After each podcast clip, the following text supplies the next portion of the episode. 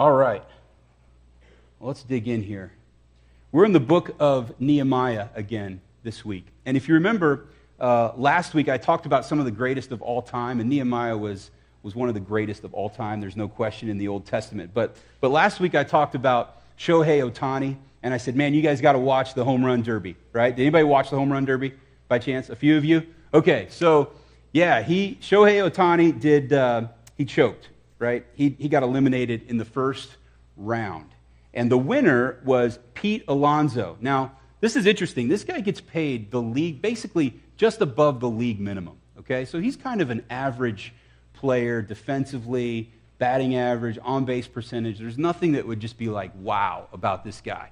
But he absolutely dominated during this home run derby. I think he took more money home from the winnings from the home run derby than he has in the last two years of professional baseball. I mean, that is amazing. And I love this picture because you'll notice he's with the guy who was pitching to him. And if you watched the home run derby, then you know this to be true. They actually showed a pitching chart of this guy's pitches.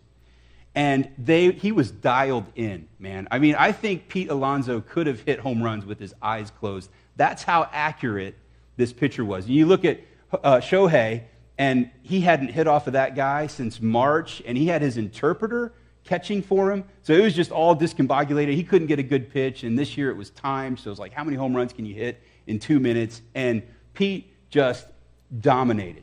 All right? And what I love about this is that it illustrates that if you want to do something great, you, are going to need a little bit of help. Like that trophy, honestly, is 50 50 between Pete and his, and his pitcher there. And Nehemiah accomplished something great, but he couldn't do it alone. Okay? He was an average guy like you and me. He was cupbearer to the king of Persia at the time. He was a Jewish slave. His brother comes and visits, and look what it says Nehemiah 1 4. As soon as I heard, now, now Nehemiah, Nehemiah's like, hey, how's things back home? Okay? Now he's 100 years in exile, so he's never even been there. So he's probably born in Babylon. But his brother comes to visit. He's like, how are things back home? And his brother just tells him the truth. It's like, man, it is rubble. And the remnant of our people that are there. They're hungry. Enemies come in whenever they want, and they pillage, and they go back. And, and these, they're just, everybody's hurting. And in that moment, look what it says. As soon as I heard these words, I sat down and wept and mourned for days. And I continued fasting and praying before the God of heaven. And then later on, he prays this God, give, a, give success to your servant today and grant him mercy in the sight of the king. When your heart breaks, what do you do with that? What should our response be? We looked at how Nehemiah responded. He fasted and prayed, he confessed his sin, and he recalled the character and promises of God. We challenged each other to kind of sit with this question this past week What makes you pound the table and weep? And I suggested that there, there may be a correlation between the answer to that question and your kingdom purpose. There certainly was for Nehemiah. I mean, he feels like God is calling him to do something, restoring his home and his people, the nation of Israel. And he prays and he fasts about this calling, and God confirms it. And he goes before his boss, the king, and he asks if he can go to his home to rebuild the wall. So, in the face of uh, enemy opposition, with an unskilled, discouraged labor pool, he rebuilds a wall out of stone, 16 foot tall. Some scholars that I read this past week said it could have been 40 feet tall, three feet deep. Some scholars say it could be as thick as eight feet deep in some area, four and a half miles around, and he does it in 52 days. Like, no miracles, no fire from heaven destroying the enemies. No miraculous, like, wake up and the angels have, like, built half the wall for him. He's not a religious leader. He's a normal guy like you and me and Pete Alonso. It's an amazing story, and it's, it's filled with lots of applications. So we're going to dig back in today to Nehemiah. We spent all of last week on chapter one. Now remember, the chapters and verses in our Bibles were put there hundreds of years later by scholars so that it was easier to reference. So this is just, this is just all one account, okay? Um, you can follow along in your Bible if you want, um, but today it's really fine just to sit back. And i have tried to put all of these on the slides, so we're going to test our, our tech team up there. If you guys get lost, it's okay. We'll just do our best. Um, or you can follow along in your Pew Bible, page 511, if you want to. But seriously, today's the day. Just sit back and, and kind of take this all in. Are you guys ready? All right, here we go. In the month of Nisan, in the 20th year of King Artaxerxes, when wine was brought for him, now remember, he's a, he's a cupbearer. If you weren't here last week, Nehemiah's job, he's a slave, but his job is to be in proximity to the king. Anytime he wants a drink of wine, Nehemiah's got to drink it first. So if Nehemiah dies because it was poisoned, the king's not going to drink that wine. It was like a dangerous job.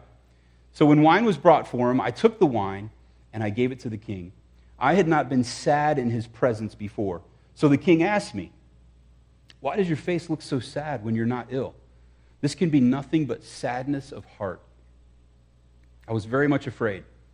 But I said to the king, May the king live forever.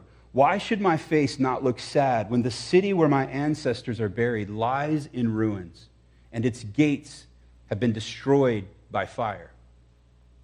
The king asked me, What is it you want? And then I prayed to the God of heaven, and I answered the king. If it pleases the king, I think this was like one of those quick prayers, right? He's not going back to his room and praying. This is like a Jesus take the wheel prayer. The king is asking him.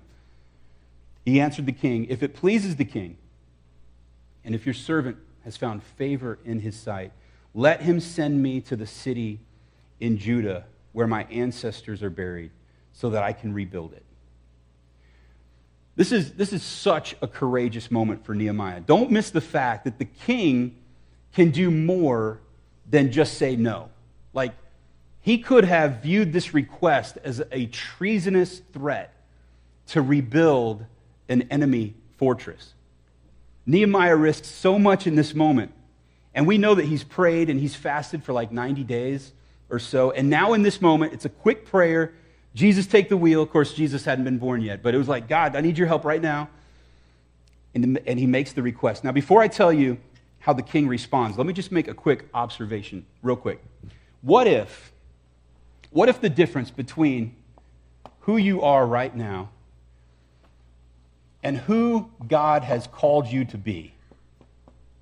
What if the only difference between who you are right now and the man or woman that God has intended you to be, your kingdom purpose, what if the only difference is courage?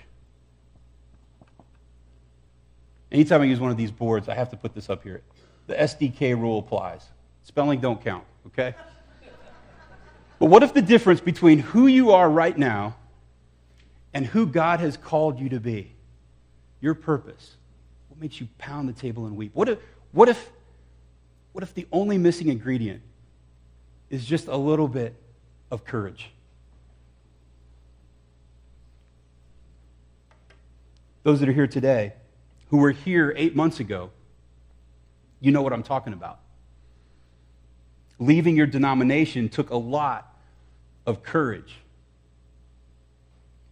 And I'm not suggesting that the grove has arrived. There's still a lot God wants to do. But just just recognizing that following God in this season meant unfollowing your denomination. That's risky and expensive if you read the Christianity Today article, which you guys did a great job. If you haven't seen that, you can go on there and it talks about the Methodist Church leaving, uh, some Methodist churches leaving the Methodist denomination. And we had Carla and Steve, and they did a great job. You're actually mentioned in, in a Christianity Today article. But it was risky. And what happens if Nehemiah doesn't have the courage to make this one bold ask? Then what follows may never have happened, okay? But it did. Here's what happens the king grants his request to leave. Not only that, but the king gives him letters that protect him as he travels through enemy territory uh, the cherry on top is the king gives him more letters that gives him access to the resources of the king, like the forests of the area. He can go in, he can, he can harvest trees and, and make gates and beams. I mean, this is, This is such a big deal. Like, I can't even like compare this in today's terms. I tried. It's like this would be like the president of the United States telling one of his chefs in the kitchen, like, you're now mayor of Baltimore. So now, like, go and repair Baltimore, and, and you, um, you can just put it on my tab, whatever you want. But, but even that isn't a great example. A better example might be like if the chef was Russian, and instead of Baltimore, it was Moscow. And he said, you know, go rally your people and strengthen your defenses. Here's the keys to the, to the Philadelphia Mint. Like, that might cause a little scandal, right? I mean, this is risky. This, this took courage. So Nehemiah goes to Judah okay? He gets permission, he gets the letters, and he surveys the walls. It takes him three days to, like, actually assess the damage of the walls and kind of put together a game plan. And in that moment, in those three days, God breaks his heart even more. And it's his Popeye moment. It's, it's his, that's all I can stand and I can't stand no more moment. Drop down to verse 17. Then I said to them, so he's talking to the remnant that's there right now. Then I said to them, You see the trouble we're in? Jerusalem lies in ruins, and its gates have been burned with fire. Come, let us rebuild the wall of Jerusalem, and we will no longer be in disgrace. I also told them about the gracious hand of my God on me and what the king had said to me. And they replied, Let's go. Let's start rebuilding. And so they began this good work. Now, this is leadership 101. And you guys know this already, but any leader that wants to take a group of people, or even individually as you lead yourself, you want to take a group of people from point A to point B, right? It's not enough to just say, hey, this is, this is great. Let's go here. What do you have to do? You have to talk about how this you we can't stay here anymore. Like the, the wall it's ruined. We are a ruined people. This is not okay. We've got to move. This is where we're going. And that's exactly what he does. This is leadership 101 then i said to them you see the trouble we're in? Man jerusalem lies in ruins its gates have been burned with fire. Come let us rebuild the wall of jerusalem. We will no longer be a disgrace. Awesome stuff. But watch what happens next. And I'm telling you, if, if you do anything worthwhile, especially kingdom work, okay, you can count on this happening to you, okay? Verse 19, but when Sanballat and Tobiah and Geshem heard about it, they mocked and ridiculed us. What is this thing you're doing? They asked. Are you rebelling against the king? So, uh oh. Questions are, are starting to to rum, the rumors kind of begin. And uh, I'm just telling you, whenever you start a good work, you're going to get the attention of those who oppose you, who are opposed to that work, or just those who are jealous, those who are addicted to Schadenfreude. They just love to see other people fail. You're going to get their attention. And we're going to talk about more of that in, in just a minute. But check this out. I, I found this really interesting. A lot of times I would just skip over this, but just here's just a quick observation. Uzziel, and one of the goldsmiths, repaired the next section. Hananiah, one of the perfume makers, made repairs next to that, and they restored Jerusalem as far as the broad wall. Now, if you read chapters 2 and 3, you're going to notice it goes into quite a bit of detail of who was where and what part of the wall that they fixed. And, and here's the amazing thing people were willing to work outside of their strengths for a season, okay? You got a perfumer, a goldsmith, a merchant. Like they're all building sections of this wall. They're building new gates. They're, they're like forging hinges and latches. And what's missing? Architects, carpenters, stonemasons. Like we're talking a wall at least three feet deep, 16 feet tall, four and a half miles around. It's crazy. But Nehemiah isn't doing this alone. Okay? They're making progress. And on any journey or mission, you guys know this, okay? This isn't new information. On any mission or journey, um, casting vision is really easy here, and it's really easy here, right? Like this, this, there's a lot of motivation right here. Like, all right, let's go. And there's a lot of motivation right here. If, you, if anybody built a, built a house before, you guys might know what I'm talking about. If you remodeled a house, Yeah, this is, this is easy motivation. And when you start seeing, you know, I still have a few punch lists for our kitchen remodel, so I haven't hit the finish line yet. But it gets exciting when you start seeing certain pieces of that to go, to go together. Motivation is easy on the front end of a mission and towards the end. That's like losing weight. You're trying to lose 20 pounds, man, you can lose five pounds in a week, right? And then if you only have two pounds left to, to hit your goal, like those are the easy, those are the easy times. If you ran a marathon, start out strong. Has anybody ever ran a marathon? Joe, have you ran a marathon? No? That surprises me. Okay. Well, and I haven't either. If you ever see me running, you need to run too, because there's something big chasing. like, don't even ask questions. You just turn and run. We'll get to safety together. Oh, man. Now, watch what happens in Nehemiah 4, verse 2. Now, when Sanballat heard that we were building the wall, he was angry and greatly enraged. I mean, these guys were like warlords, man. They were coming in, they were making deals with some of the, the, the people in, in Jerusalem, and like, we're talking exorbitant interest rates, and I mean, they would pillage whenever they wanted. These were bad dudes. Now, now when Sanballat heard that we were building a wall, he was angry greatly enraged, like his, his future is in jeopardy now. And he jeered at the Jews, and he said, What are these feeble Jews doing? So, so the workers that are working, they're hearing this. Like he's saying it loud enough that they can hear it. Will they restore it for themselves? Will they revive the stones out of the heaps of rubbish and burns one, burned ones at that? And Tobiah's like, Yeah, what they're building, if a fox jumps up on it, it'll fall down. And I imagine it's not in Scripture, but I imagine even Sanballat was like, Shut up, Toby. Like, what are you talking about? Fox jumps up on it.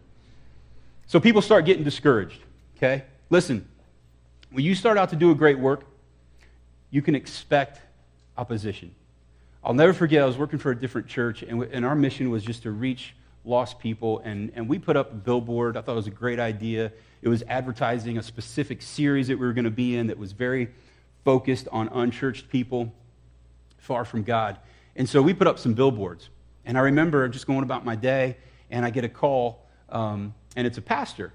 And it's, it's a pastor who has a church not far from where one of our billboards. And so it's the first time I ever talked to him, like, hey, how you doing? Yeah, nice to, nice to meet you. Thanks for calling. What's up? And he ripped me. Like, he's like, what, what's your goal? What are you trying to do?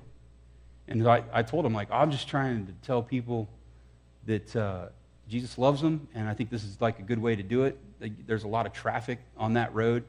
And when I say in proximity, it's not like there was a church right underneath the sign. I'm talking miles, okay? But it, he might have been the closest church to this sign.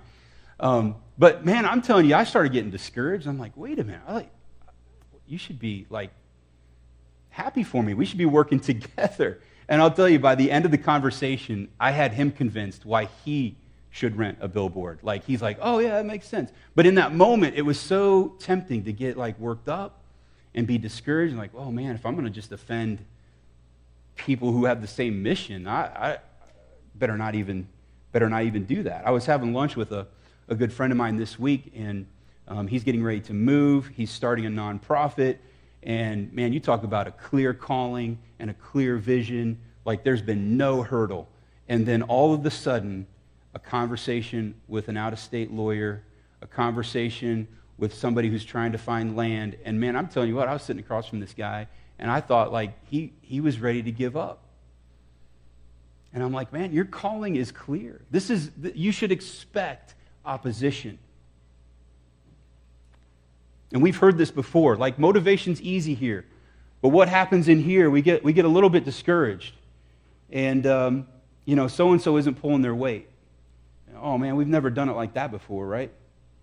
And uh, ooh, the enemy, they're, they're stronger. They, they're smarter than we are. And in here, man, this is the desert. Like, the, just this, this was true for the Israelites when they left Egypt. Like, excitement, hand of God, pillar of fire, parting the Red Sea, and then 40 years of just, what are we doing? Where are we going? Right? This, this happens to all of us individually, organizations, companies, if you have employees, it's easy to get discouraged. Now, here is what a champion does in a moment like this he inspires them, he reminds them of the big picture, the mission. Watch what he says. And I can't prove this, but I think he put on a kilt and like painted half of his face blue. And he said something like this Do not be afraid of them. Remember the Lord, who is great and awesome, and fight for your brothers, for your sons, for your daughters, your wives, and your homes. Man, you talk about big picture. There was no personal glory in this mission. He has no idea we would be talking about him 2,500 years later. The only thing that he could do was rally his people around the mission. And I'm going to bet you, you know, if this was if this was day 1 of building and this was 52, day 52 that it was done, you know, I'm going to guess like at day 26 this speech probably happened right there. Like they were just in the middle of, of discouragement. I love that. If they needed any reminder of why they were doing this, man, just, just look over to your sons and your daughters. This work would impact generation after generation after generation. He was casting that big vision. Then look what Scripture says. From that day on, half of my servants worked on construction, and half held the spears, shields, bows, and coats of mail. And the leaders stood behind the whole house of Judah who were building the wall. I want you to just I want you to picture this. If you need to close your eyes, I want you to picture this. Like, like these people were, were working hard. They were like ready for war if they were to be attacked. Leaders stood behind them, the whole house of Judah who were building the wall. Those who carried the burdens were loaded in such a way that each labored on the work with one hand and held his weapon with the other. Each of the builders had his sword strapped to his side while he built. And this is, a, this is an awesome picture. You know, we talk about uh, the pace of Jesus, we talk about being an apprentice of Jesus, and Jesus' yoke is easy and his burden is light, and that is all true. But there are seasons where the wall just needs built. And that's what this, this is what's going on right here. Muscles flexed. Like I'm just picturing like sword in one hand and cinder block in the other. And, and these weren't light like Zorro swords. Like these were like gladiator type swords, like muscles flexed. Dawn to dusk. 52 days straight. Huge rocks. Building materials in one hand, their sword in the other. But remember, we said this Whenever you set out to do a great work, expect opposition. Watch what happens next. When word came to Sanballat, to- Tobiah, Geshem the Arab, and the rest of our enemies that I had rebuilt the wall and not a gap was left in it, though up to that time I had not set the doors in the gates. So there's the gates are still open. The wall's rebuilt.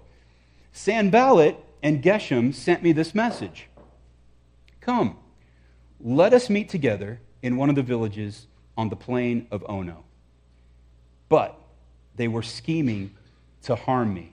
So I sent messengers to them with this reply. And I love, I love this next part. If you get nothing else from today, write this down. This, this, is, this is our doggy bag for the week. Watch what he says. I am doing a great work, and I cannot come down. Why should the work stop? while I leave it and go down to you. Four times they sent him a letter. Like,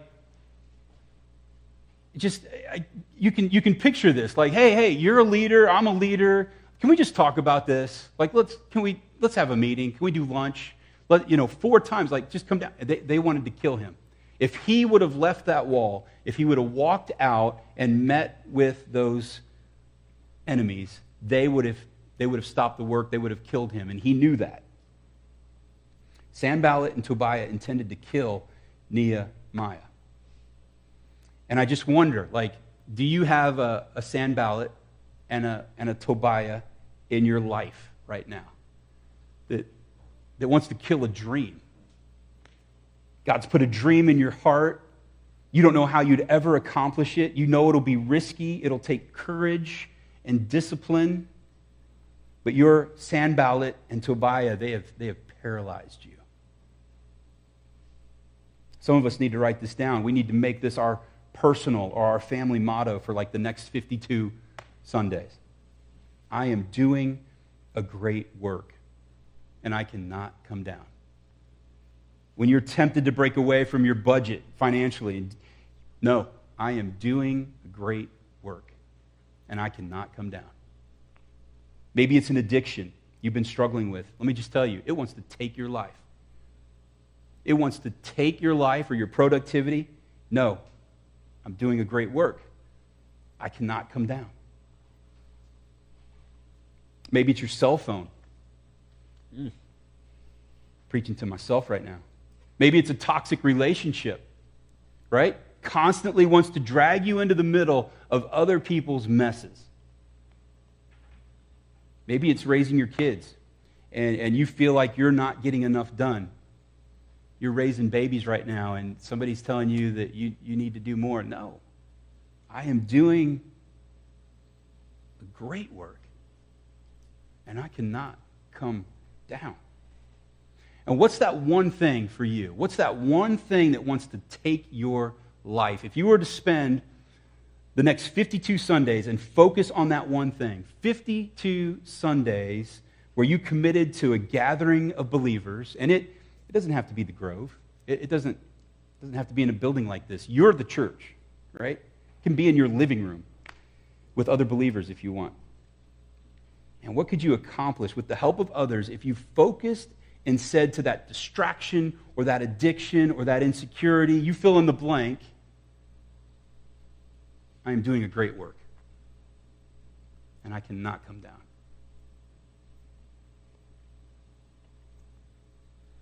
When God gives you a calling, when He gives you a dream, you better believe you're going to experience some opposition. Sometimes it comes from the very people who sit at the dinner table with you. And you're going to have to learn how to discern the difference between wise counsel, which the Bible encourages, and a, you know, like a direct opposition to what God has called you to. You're going to have to develop some rhino skin. You're going to have to keep moving forward. You're going to have to remind yourself out loud sometimes I'm sorry, I am doing a great work. I cannot come down. I love what happens next. The wall gets finished in 52 days. And I think may this next part be said of us. I love this. When all of our enemies heard about this, all the surrounding nations were afraid and lost their self confidence because they realized that this work had been done with the help of our God. It's not about one person. It's not about you. It's not about me. To the glory of God and for the good of others. Even the next generation and the next. Those of us who've chosen to be an apprentice of Jesus, why does this matter? And as the worship team gets back into place uh, for one more song, just allow me to draw one final correlation as it relates to the Grove Community Church. And if you're visiting today, this isn't for you, okay? Um, I hope the Holy Spirit has given you a nugget that, that you can apply. But for those who call the Grove home, I believe we're just getting started on this journey, right? And eight months ago, we knew we couldn't stay here. And so we took this, this courageous little step right here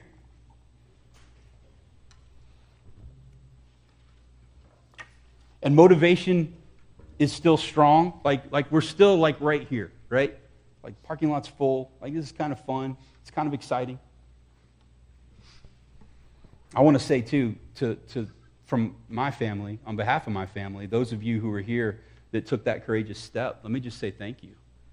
Like that, that was hard, man. I look back on that, it was just kind of hit me this week. I'm like, man,